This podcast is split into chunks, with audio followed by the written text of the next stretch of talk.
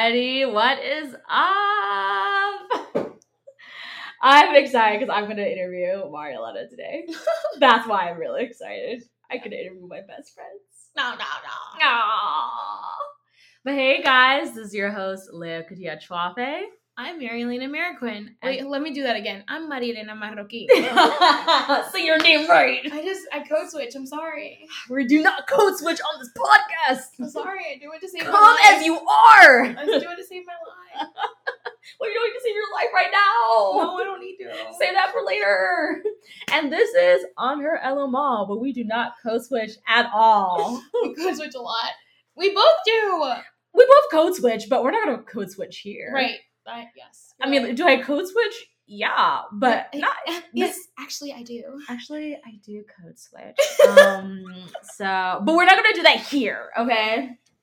Everyone is welcome here. Come as you are. That should be kind of the thing we should say. Come as you are. I like that. Write it down. Come as you are. She's actually gonna write it down. I actually will. I don't have a pen on me. I'll find you a pen. But anywho, as I write this down.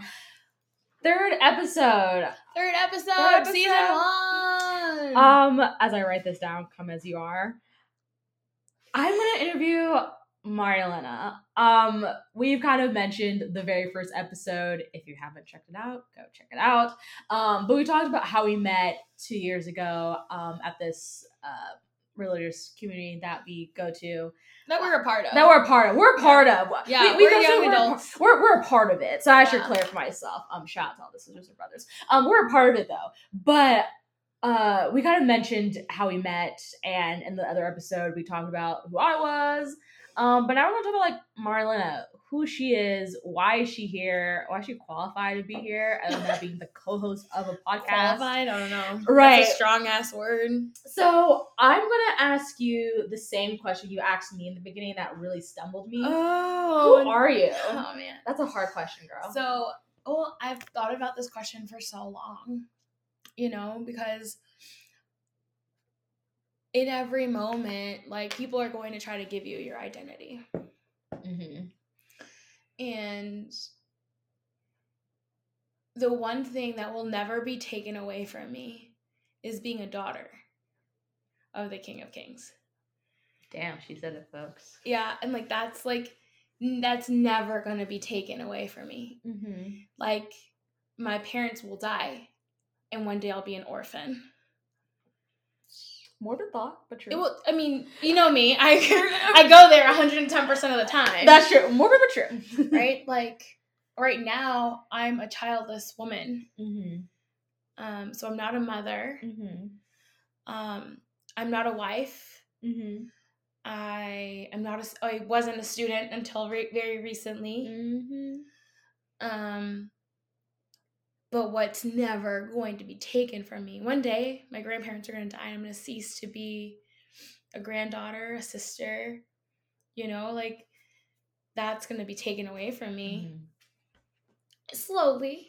One day, if I'm blessed with children, I'll be no longer a mother because they won't need me as a mother, Mm-hmm. To take care of them and give them one life, but also, teach them how to live in this world, and mm-hmm. I hate to think about it, but mm-hmm. I'm not married, but I'm dating an amazing human being of a man. Oh, I love him.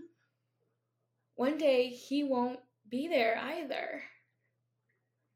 The only thing that's consistent in my life is that I'm a woman that's loved ridiculously by a creator who is madly in love with me. Mm-hmm. So if I were to answer that question, it would be, I'm a daughter who sometimes is a rebel and tries to be as obedient as possible. Damn. That's deep. I really, no. I mean, that's deep. I laugh about it. No, but I think it's really beautiful how the way you talk about your identity is, through your faith. Yeah. Not just, I'm, Marielena. I feel like when I talk, I use a whole bunch of adjectives to describe myself and how I view myself. But you immediately went to my faith. I am a daughter of God. Well, not only that, it's that bleeds into what does a good child do? A good child takes care of the affairs of her parents. Right? So what is the affair of my father? Right? Damn.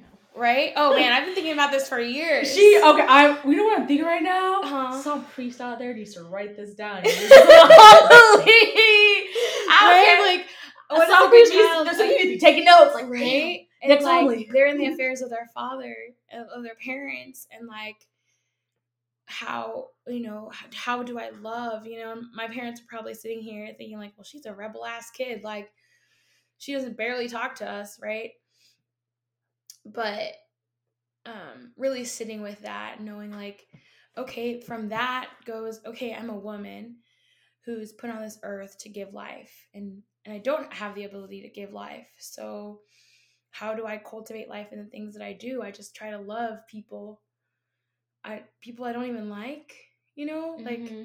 That's hard. Yeah. Like, love on people, like, and see them like with human dignity, and make sure that there's spaces and opportunities and resources and healthcare and mm-hmm. everything that is needed for this person to obtain their dignity. Mm-hmm. Right. So like, for me, it's super simple. Mm-hmm. Like, I'm a daughter of the King of Kings. So therefore, that means that if I understand this very deep truth, then I have to use my talents to make sure that in the best way that I can, I leave this world just a little bit better than it was given to me. Dang. Okay, you know what I'm going to say right now? This is reminding me of another podcast that I listen to. There's shout out to our favorite podcast. Yeah, so there's this podcast that I listen to called Girls Gotta Eat. Mm-hmm. It's by these two women who live in New York. Their podcast talks about like sex, dating, relationships, all that stuff. But in this episode they talked about the choice of not being a mom, which if you mm-hmm. don't want to be a mom, you don't want to be a mom. But the reason I bring that up is because you're like, well, as of this moment in my life right now, I do not have children. So like, what can I do to what can I do to bring to this world? Cause you know, women, like, if you choose to, you bring life in the world. That's something that we are capable of doing, which is a great gift, mm-hmm. you know, but obviously not everyone is a mom. So like, yeah. Everyone, and just in general, everyone, you bring something to this world and you are a gift to this world. So you mm-hmm. contribute, you do something. And I just liked how you're like, at this moment in my life, I am not a mom, but like, what can I do to like bring a quote unquote life in this world, make this world a better place? Yeah. And you talk about like being like active in your community, mm-hmm. healthcare and things like that, which I think is like really beautiful and kind of wants me to segue into what do you do for a living? Because part of the reason why I say I want to be you when I grow up is because like, you're super involved in the Kansas City community and you're very passionate about like bringing awareness, different issues that happen. So I kind of want you to like segue into that because I think that's a huge part of who you are. Yeah. I want to just real quick, like you mentioned, like not being a mother, like to me, and I just want anybody who's listening, I'm crying. Just cry. I'm crying. I'm a crybaby. It's fine. I just want any young person that's mm-hmm. listening to this, or any woman who's listening to this and like is struggling with childlessness, like for a really long time, I never thought that I'd see 30 and not be a mom. Oh wow! And for me, that's like really this like really learning like my identity, and that to me was a really good moment of realizing like I don't need to have children to be important. Wow. Right? Like, I don't... Well, sorry. The podcast I listened to really talked about that. One of the hosts, she was talking about how, like, she's debating whether she wants kids or not. She doesn't know. No, there's no doubt in my life that I want to be a physical mm-hmm. mother. Mm-hmm. And I want to have children. But I've learned through a lot of hard work, a lot of therapy, and a lot of prayer, maybe not in that order, mm-hmm. that my identity does not...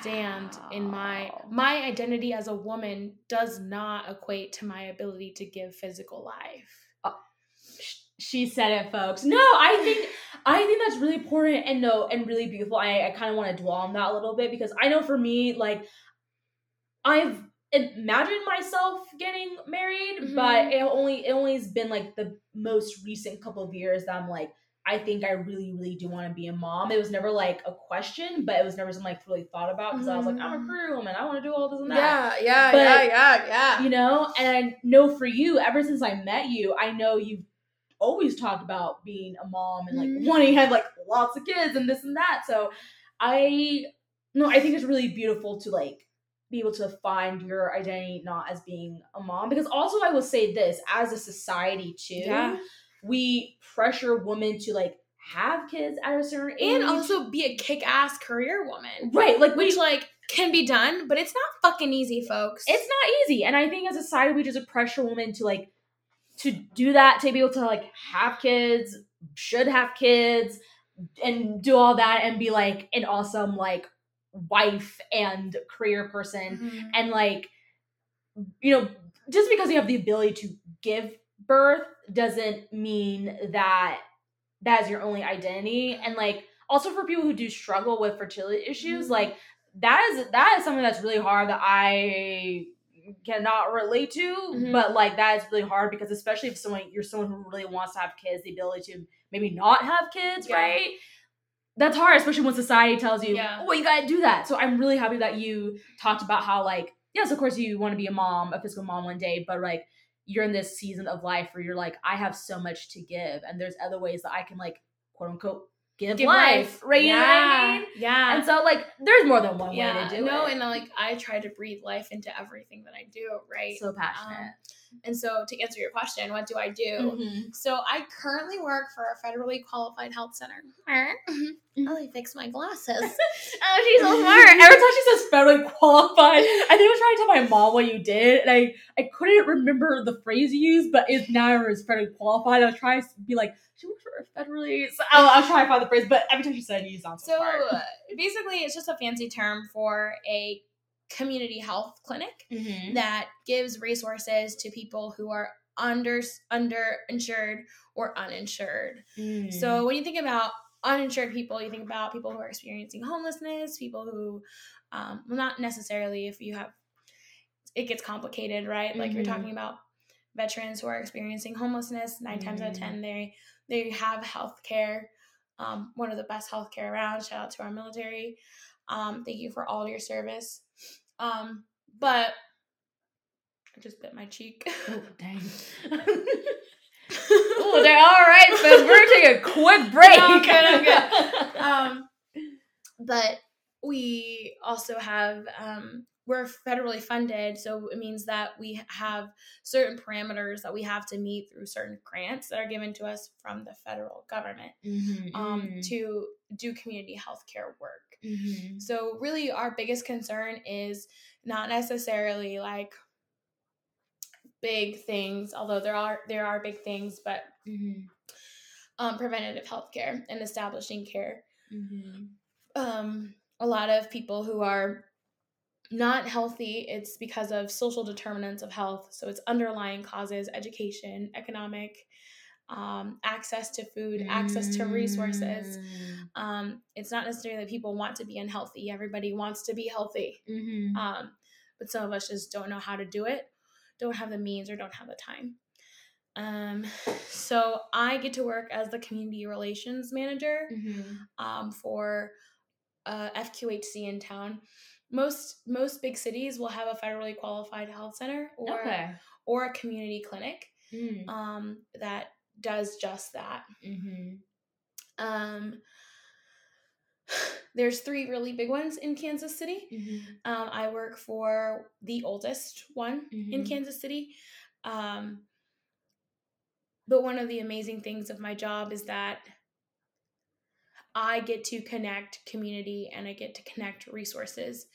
And I think one of the biggest things that I've learned through my job and being good at my job, because I'm pretty badass at my job. I'm tooting my own horn, but I'll continue to toot that horn. She's really good at her job. One of the greatest things that I've learned is that the first skill that I need is to listen.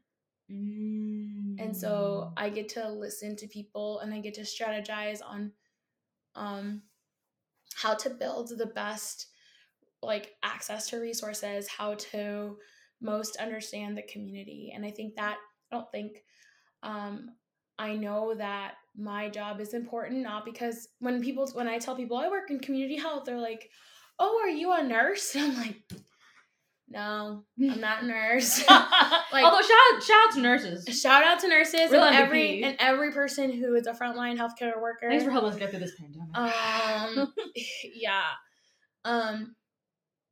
But community health is different, has different aspects, and I'm really on the administrative side of healthcare, especially community health. And community health is different from, our big research hospitals, is different mm-hmm. from public health, but we all really need each other in order to be able to deliver our services. So I feel like I have a unique position because I'm at the crux of all of that, right? Mm-hmm. I have access to public health officials and the UG and mm-hmm. public health officials, as well as researchers. Mm-hmm. And people who are in the research hospitals. I won't name any names. Mm-hmm. And there's a couple of them in Kansas City. But I have the opportunity to also be a consultant for those places and help them to understand what's the best way to engage in the community. So that's what I get to do. And that takes a lot of different things. Like sometimes I am doing a food drive or a food giveaway because we know that one of the biggest social determinants of health are just, I like to explain it to a 5-year-old, like roadblocks on becoming healthy. One of them is hunger and access to food.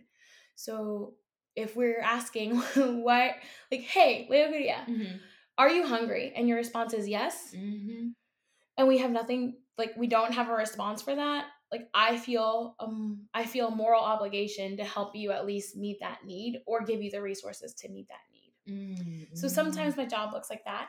Sometimes my job looks like me sitting in boring ass meetings talking about reports on community and what we've done in the community.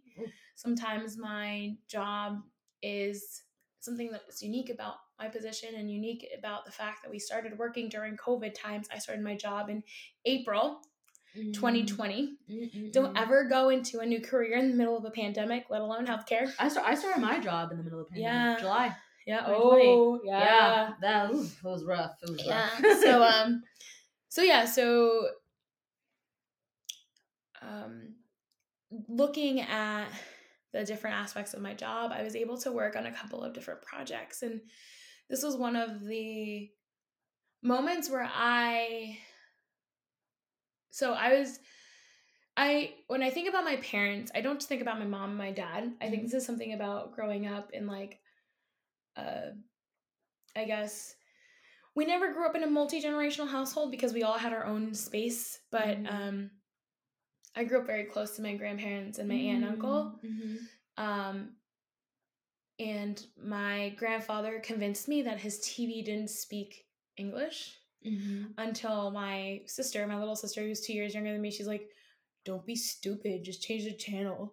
I was just a very obedient kid, Dang. And now you wouldn't believe it. Yeah. I'm such a rebel. She said obedient, and in my head I was like, obedient who? To who are you obedient? To whom are you obedient? Right. To? But my grandparents made it, my whole family, my parents, the people who raised me, made it a point that en esta casa se habla español. In this house, we speak Spanish. Mm. And earlier last year, I was asked to be part of a group that helps to develop resources for Spanish-speaking Latinos in Kansas City in order to develop resources and information around testing and the COVID-19 vaccine. Mm. So I got to work on a project that was funded by the CDC. Okay. The damn CDC. Shout out to Georgia, Atlanta. So it's the place to be. So I got to work on this project, but the most amazing thing that this project was in Spanish. Wow. And there was over 600 consultants on this call from all over the country. Mm-hmm. And I was put in a Spanish work group. Oh, y'all, she about to cry. I guess she about to make me cry, man, too. I don't speak Spanish. I'm about to cry. And the fact that I could not only do my job well, but I could also do my job well in my mother tongue, in the language that when I was little, I was like, I don't want to speak this garbage ass language. Like, I want to speak English like the rest of my friends. Wow. I don't want to have nasty, like, not nasty, because our food is not nasty, but I don't want to have like, I want to have macaroni and cheese and hamburgers for dinner, right? And like a real rejection of my culture that went up even until I moved out to Kansas City. That moment was culminated. And as I was working in a field that I love, mm-hmm. I was able to really represent and advocate for people who don't necessarily have resources in their language. And so that was a really big part. We've also been at this for a while, so I think we're both a little emotionally exhausted. Yeah.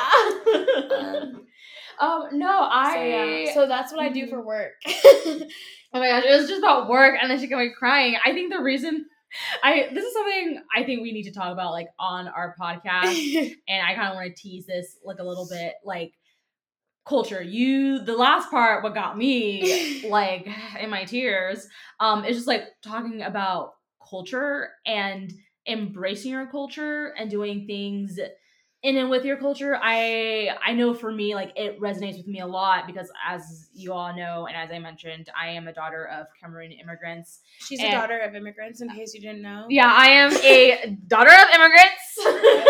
Everyone's like, we get that already. Oh, no. I say that so people know that immigrants...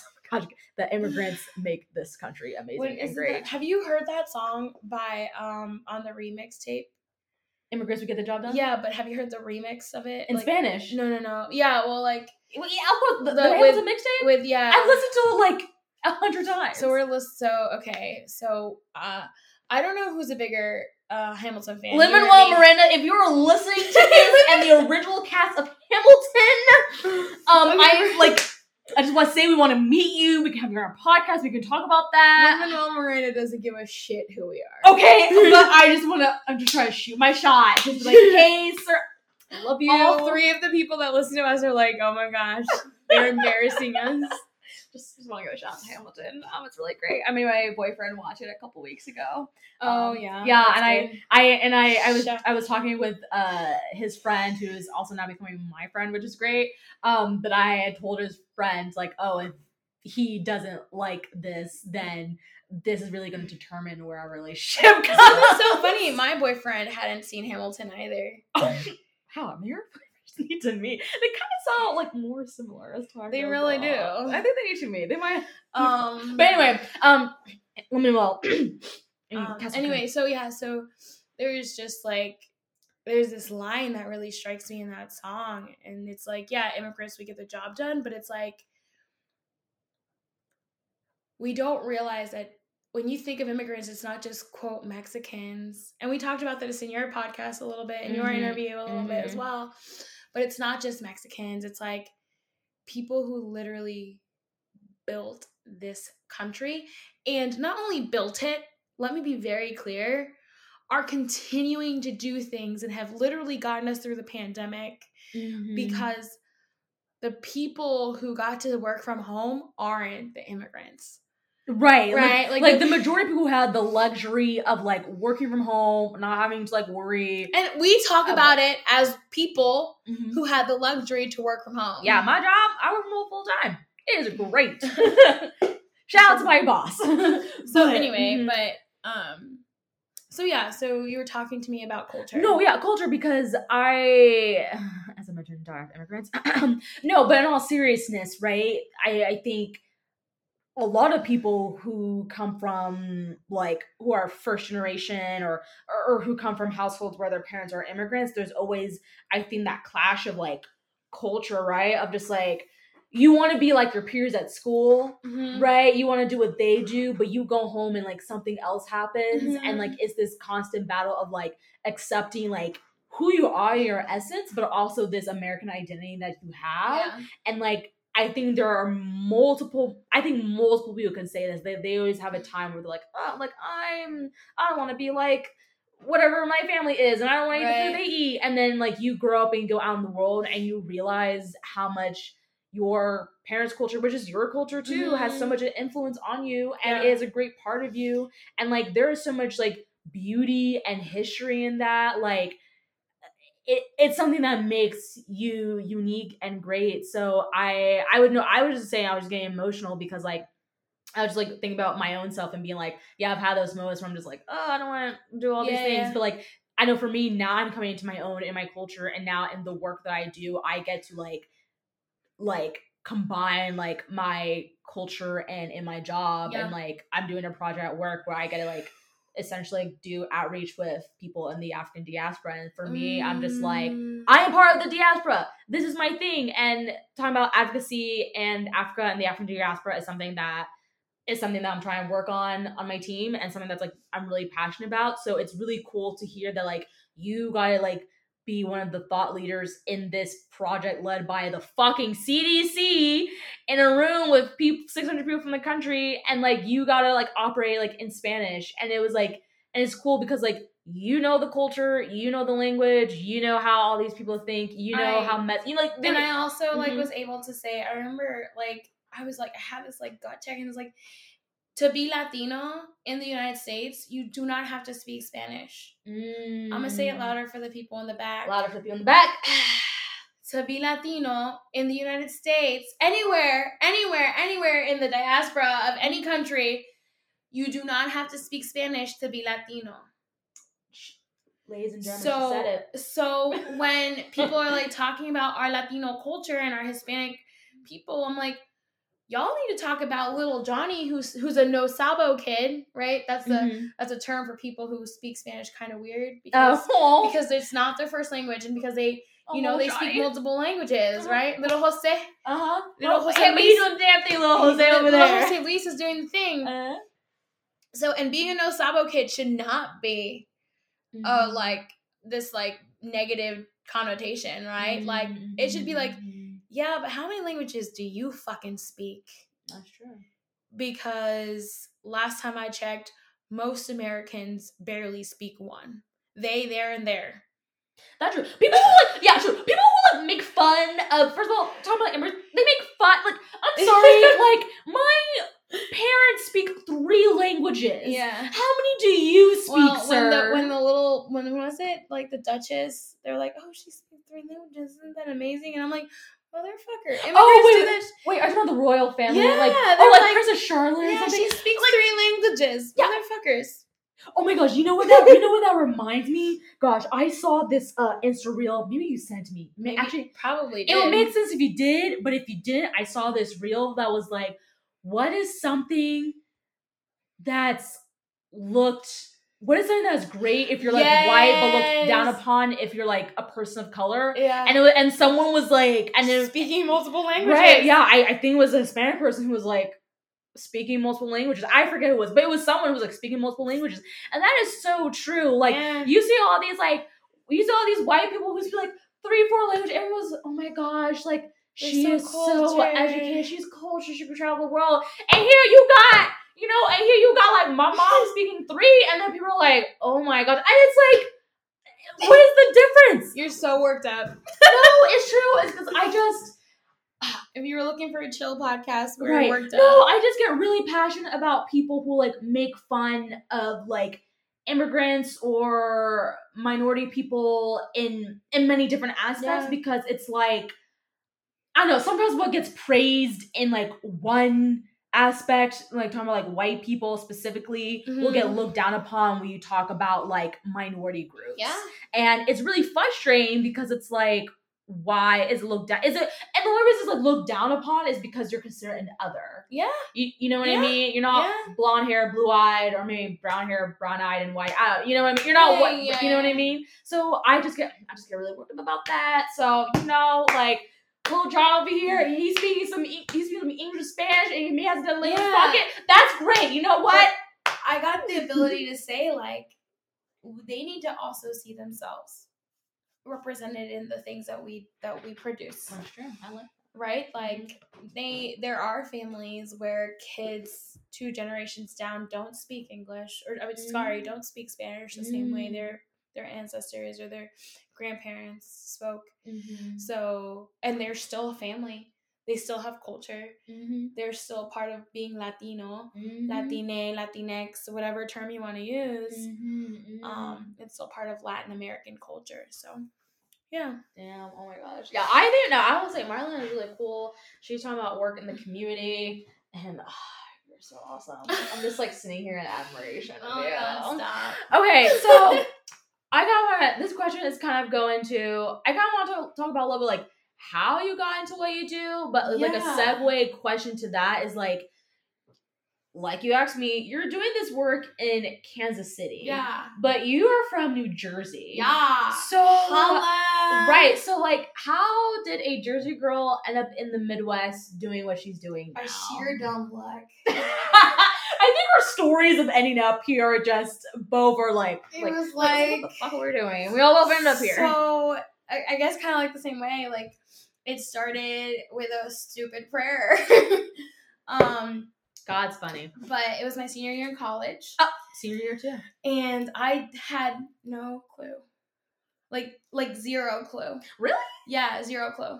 I had no clue. I wanted to go to school. I didn't know what I wanted to study. I thought I was the one to study theology. Mm-hmm. I studied history with history and historical research with a minor in theology. Mm-hmm. So I thought, oh, I actually didn't know that was your major. History? Oh, you mentioned was your major, but for some reason I thought you did something. Not like poli sci. No, I didn't do poli sci. Even like wow, okay, cool. Nah, yeah, okay. No, this is all. We said it was your. This is all street smarts, lady. When you say you majored in history, I was like, keep your books to yourself. my little dirty books. Oh my gosh. No, but so I mean, here I am talking about nerdy books, but I minored in Roman Catholic theology. So, oh wow. But I was really interested in the idea of femininity and feminism and. The outcome of World War II and how femininity had to play in that. Shout out to my girl Eleanor Roosevelt. Eleanor, she's dead, but Eleanor! She is dead. But anyway, so it was one of those moments where I didn't know what I wanted to do. I didn't know how I was going to do it. Mm-hmm. I knew one thing for sure. Mm-hmm. I need to get the hell out of New Jersey. You know, people always talk about, babe, New Jersey is like bad rep. No. I love New Jersey. Okay, Don't get me wrong. I love New Jersey for emotional, personal reasons. I needed to get away. Okay. Not the state, just your own personal stuff. Yeah, my own personal stuff. Shout out to the state, though. And we'll get into, like, some of that stuff. And I'm still trying to figure out how I want to talk about that because...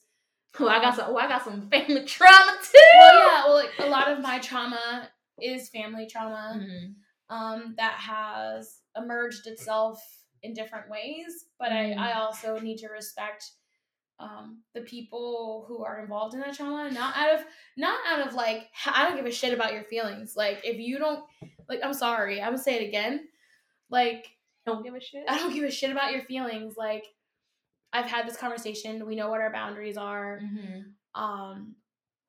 But out of respect for some of their friends could be listening to their podcast and, you know, it's just not, it's not cool. I'm trying to see how I want to tell my story without seeming ungrateful. Anyway, so I'm walking down the stairs and I'm on my way to the chapel and I have this real moment of like panic because if you know me, you know that I have had the last 15 years planned since I was 15. Damn, I was like that too. Right? I was like that in college, and once again, God looked at all my stuff. He laughed and kept it pushing. Yeah.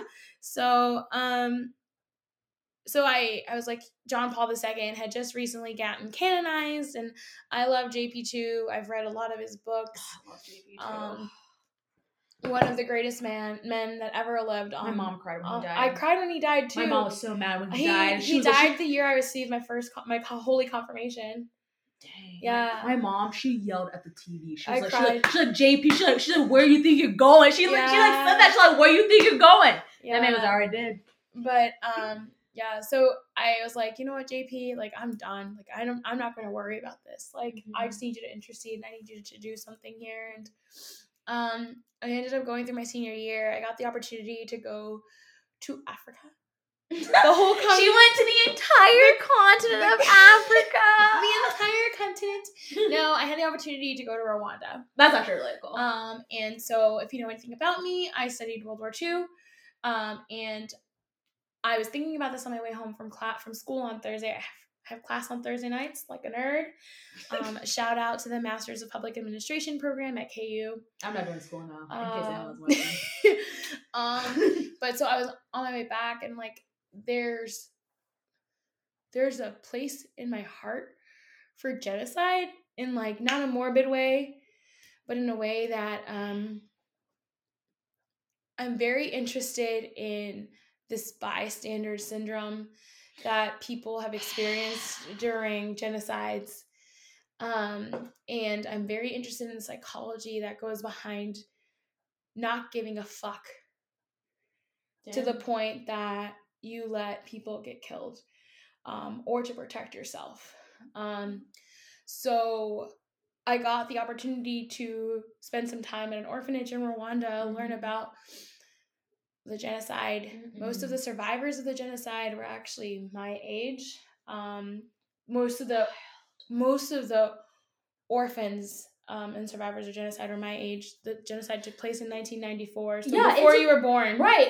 Guys, I'm 25. This is a 27-year-old. Like, yeah.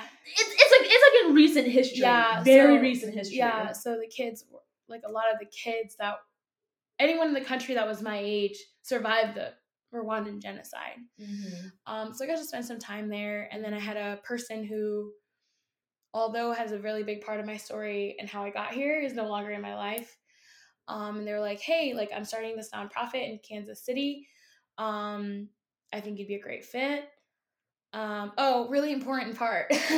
I applied for grad school and I missed the entrance exam by 3 points. Shit. And of course, I'm dramatic. Did you know I'm dramatic?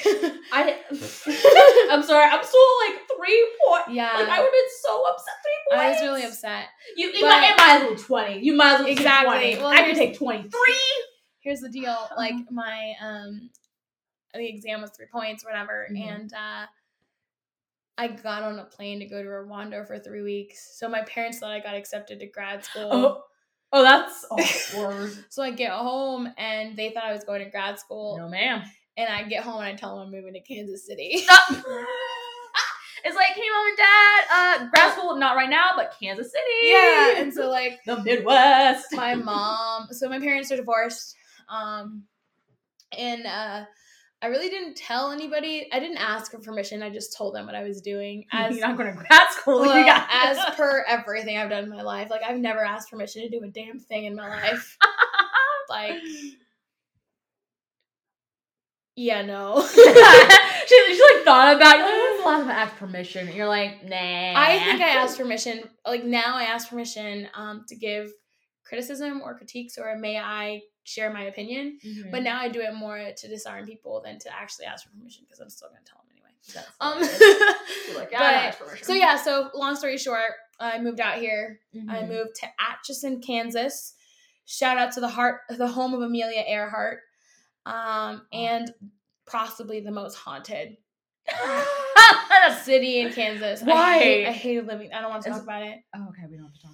I hated living there. Oh, really? Okay. Yeah. I mean, I don't see you living there, but yeah. To know that you so like hated it. I worked for a nonprofit, a really small nonprofit. Mm-hmm. Worked on healing the family, mm-hmm. And for me, that was really good because I got to meet my spiritual director, a person whom I love dearly. Oh, to this day, he's no longer my spiritual director, okay, but okay. I met him. Uh-huh. Yeah, love him dearly, good friend, amazing friend. And I learned through my work as a missionary that I had a lot of shit to work out. And I started working a lot on a lot of healing, emotionally, physically. I just like really working on myself, like lost a lot of weight, like just like coming to Kansas City was the best thing I could have done. And then I started working for, I've always had a big heart for nonprofits. So I thought, like, I'm supposed to be in nonprofit work, right? So worked for the YMCA, did some nannying, you know, kind of just, like, worked a lot on myself and had a lot of time and a lot of grace to just work on myself and figure things out. Found an amazing Catholic community, continue to be a part of that, although I think people would want me to be more active, but... I have my reasons as to what I do, and I do as everything. People are like, Marielena is weird. I'm like, nah, you just don't get me. that is also like, true. You just don't know. To think she's weird is to not know her, and not weird as in, like, look, I think she's weird, but we're friends. But like, to think that she's weird is to not know her. Well, it's like, it's not only am I weird, but I do think I feel weird's not the right word. No, I'm very convicted to think that I am. Like abrasive or like I take knee-jerk reactions, you don't know me at all. Yeah. Like, and a lot of people are like, whoa, she's doing weird, odd things. And I'm just like, I'm doing what I'm supposed to be doing. I want to like interject real quick, and I will say, I feel I've been praising you so much in this episode. And I'm like, do it more. But no, the cool thing about you is like, You know what you want, you know what you need, and you go for it. You don't, like you said, you don't ask permission, you just like, do. No, which is a very admirable trait, especially like I know for me, I'm working on, I think the best way is like the way I see you is you're someone who knows who you are, and I'm very much still in this, and also I'm a couple years younger than you, so that's a couple years younger, but I'm in the state of my life she's like 6 years. We would not have even gone to high school together. Yeah. That's true. Actually, one day, so that's like my boyfriend, I was what year did you graduate high school? 2015. Yeah, I graduated in 2010. Oh, dang. Yeah, actually, I was talking to my boyfriend a couple weeks ago. We were, like, talking about, like, oh, like, would we have been, like, friends in high school or something? And I was like, would we have known each other, really? And I was like, well, we would have just not been in high school at the same time. So, no, but anyway, to, like, not totally backtrack. No, but, like, something that that I want for myself as I grow older is, like, to know myself well and to be convicted in my actions and my decisions. And you're very much so. So, like, not everyone's going to understand that, but, like... it is what it is. Like, it does not matter. Like, you don't need to understand. And like, once again, people who know you will understand what you're doing. Yeah. You know what I mean? It's funny because I just got an image. Like I feel like, oh, she's about crying. Yeah. Well, oh, she tearing up. You're like a silent like beginning cry. I'm like, I'm gonna cry. And you're like, you still like just water up. So I've received a lot of healing through images. A lot of my trauma is childhood trauma. So a lot of the work that I've done is inner child work. So I just saw an image of me receiving a drum, but not really knowing how to use it. Okay. And now I feel like I'm like dancing with my own drum. Oh my god. So I'm about to cry, y'all. So yeah. So it's just, as you were saying that, like that's the image that I received was like, for a really long time. And when I was in New Jersey, I had this drum, but I didn't know how the hell to use it.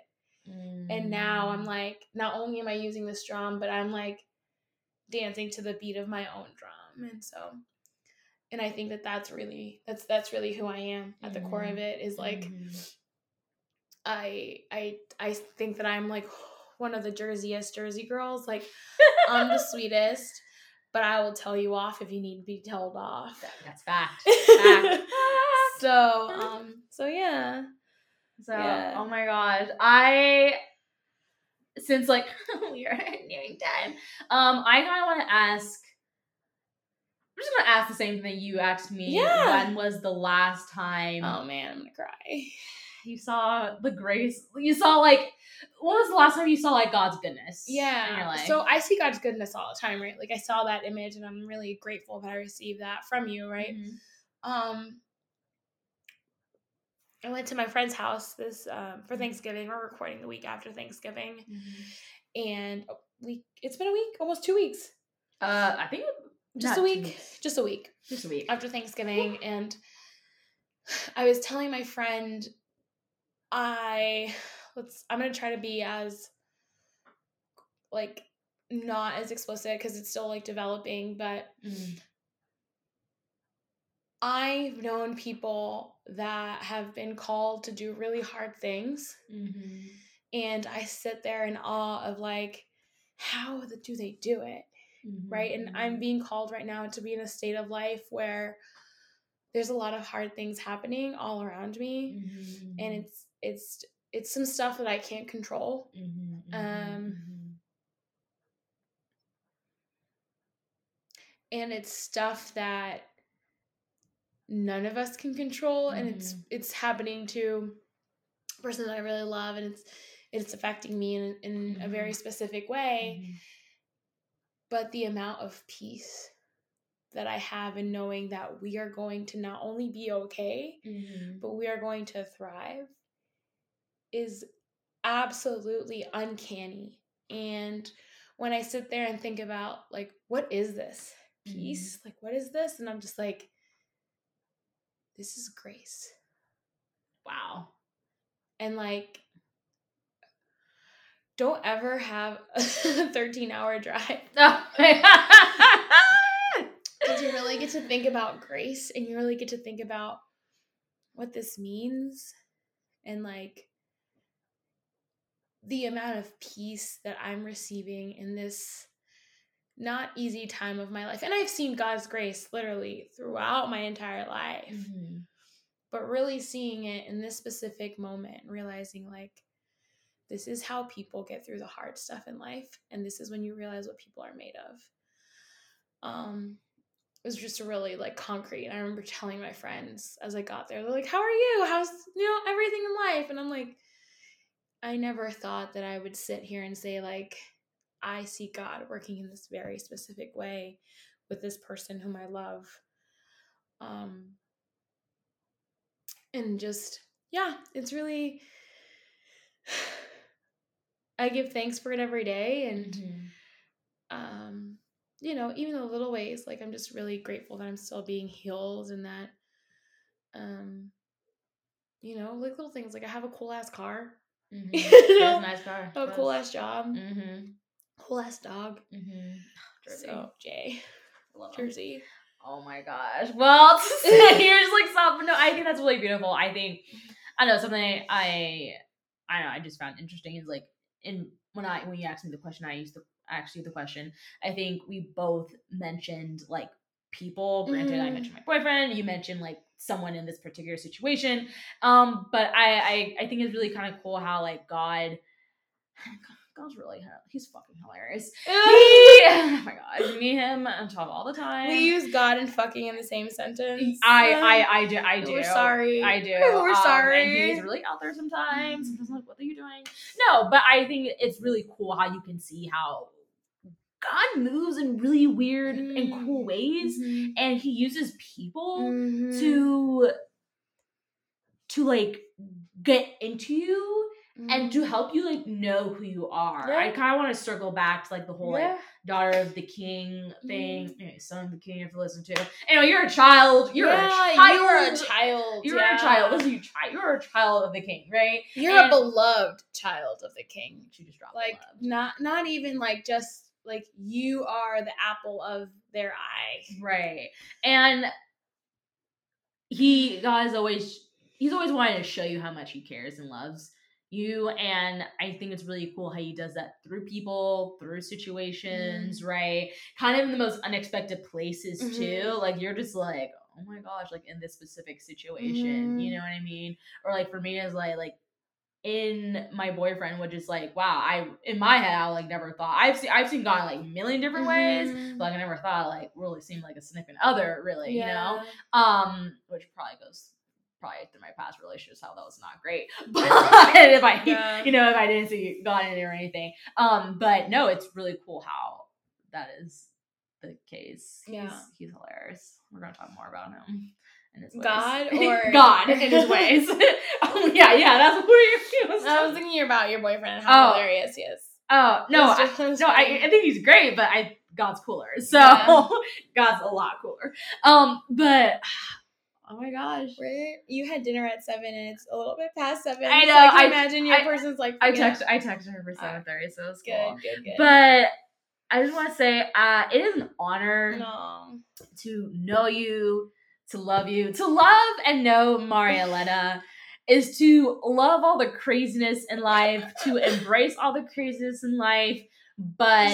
was it you that we were driving and we got stuck and we had to take my Jeep? So like, yes. Oh my God. We were wait, shh, not so squeaky. Oh, sorry. One day we were... Slow down.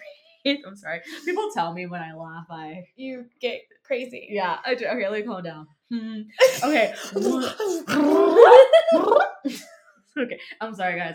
Okay, no, in all seriousness, one day we were going, it was this year, I think it was March. It was March, I remember that. When we went to that book. To pop up. And we were trying to go. Shout out to small businesses. If you have pop-ups that you want us to talk about, let us know. We went to some pop-up and we were trying to take one road, but the road was blocked. So we somehow took a back way through some construction and some abandoned area. It was really creepy, but luckily we had her Jeep, because if we had at that time, I had a 2009 Mazda that was not great. But we were there was no road. It was there's no road. So mind you, this is in the middle of the city. Right, no road, middle of the city. So that's what if we had my car, I don't know if we would have made it, but we had your Jeep, so I was confident that we will make it. And then I'm glad you were. Right, and we had two smart minds operating this. So I knew we were gonna make it. It was just my Mazda. I don't know if we would have made it. So to know Marielena is to embrace all the crazy, all the adventures. But I think it's just really cool that we're friends, and I think our friendship has really developed. I feel when we first met, we weren't really close, but I think we're she's kind of cool. Mm-hmm. But over time, we've really developed a friendship that is really cool, and that I'm so grateful for. And I talk to you. I tell people about you all the time. I'm I want to be like Marielena when she grows up. Aww. I mean, I want to be 20 different people, but you're one of the 20 different people. Oh, that's right. So. Well, I want you to be like you when you grow up. So. Oh my gosh, thanks. I'm trying. All right, guys, we're running over time. We've been at this for a couple of hours. This is the end of the first season. It is. Gosh, we did it. This is the first season. Also, if you have listened to this point, thank you for listening. And if for some reason you jumped to this episode and not the first two, go back. There's some stuff you're probably missing. Yeah. But this is the first season. We're gonna drop the next season after the new year. Ooh, we definitely 2022. My gosh, 2022. I'm gonna be 30. Oh my. I'm gonna be 30. We're going on that cruise though, right? Oh yeah. Okay. I need to save up. I need to say I have a savings account. I'm going to that cruise. You just tell me when, and I'll pull out some money and we'll go. But with that being said, if anyone wants to come on the cruise, an open invitation to everyone. No, but in all seriousness, this is definitely a teaser of what's to come. I mean, we've talked about 30 different topics. We scratched the surface of everything. Faith. Family trauma, dating, everything, immigrants, daughter of immigrants, Lin-Manuel Miranda, if you're listening to this, he's not, but one day I'll meet him and everything will be great. No, but in all seriousness, we're going to drop some stuff in the new year. Everything you heard was a teaser for what's to come. Yeah, for sure. So just be on the lookout, and we're just really excited to do this podcast, be friends. I love you. I love you too. I love you. So just listen to us wherever you listen to your podcast. I feel like I'm going into my podcast voice. Mm-hmm. Spotify, Apple. Apple Podcast. She's Apple. Guys, I'm an Android girl. I'm an Apple. I've had people hate on me for using Android. I'm not going to call anyone out by name, but you know who you are. Me too. I do it too, bro. So if you know, wherever you listen to your podcast, we're going to try to get on there. Any topics, hit us up. Our email is maryandleo37 at gmail.com. Mm-hmm. You can find us. Instagram is On Her Élément. So that is all lowercase EN_HER_ELEMENT. I hope I spelled that right. Wait, what's the Facebook? It's the same thing. Same Facebook. It's a closed group, so you'll have to have access. It's an exclusive group. Mm-hmm. Just follow us on Facebook. Do we have a Twitter yet? We do have a Twitter. It has not been up and running. No, don't look at us on Twitter yet. Yeah. I mean, I also operate the Instagram. So. Yeah, she does operate the Instagram. So. I'm trying to be like an influencer. This is good. She's the Instagram person, and I'm the operations. She's the creative brain. I'm the operations. That's true. I think that really helps us a lot because like anything you give me that needs to be creative, I will do it. Yeah, like I have great pleasure of like going through like Canva and just like. Do it. I could do it for hours. When I was in Thanksgiving, that's all I did for hours at one point. My mom would be like, "What are you doing?" I'm like, "I'm working on the podcast stuff," and I just be on my phone because I didn't have my laptop. Yeah. I would do that all day, every day. Yeah. Making like schedules. See, that's my thing. It's debatable. So so shout out really quick. This is the end of our first season. We've already said that, but shout out to Jaren Francis Schmidt. We just use his middle name. Yeah, whole thing, the whole government. Drop his social security. I'm just kidding. I don't know. But he did our artwork for this podcast. He did. Super grateful.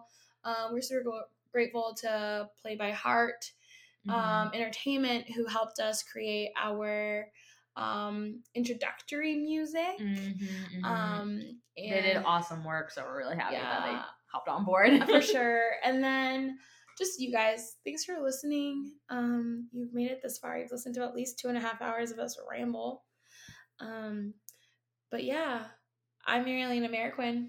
And I'm Leah Katia Tchouaffé. And this is On Her Élément. Until next time, stay hydrated, take your vitamins, and be kind. Bye, y'all. Stay cool.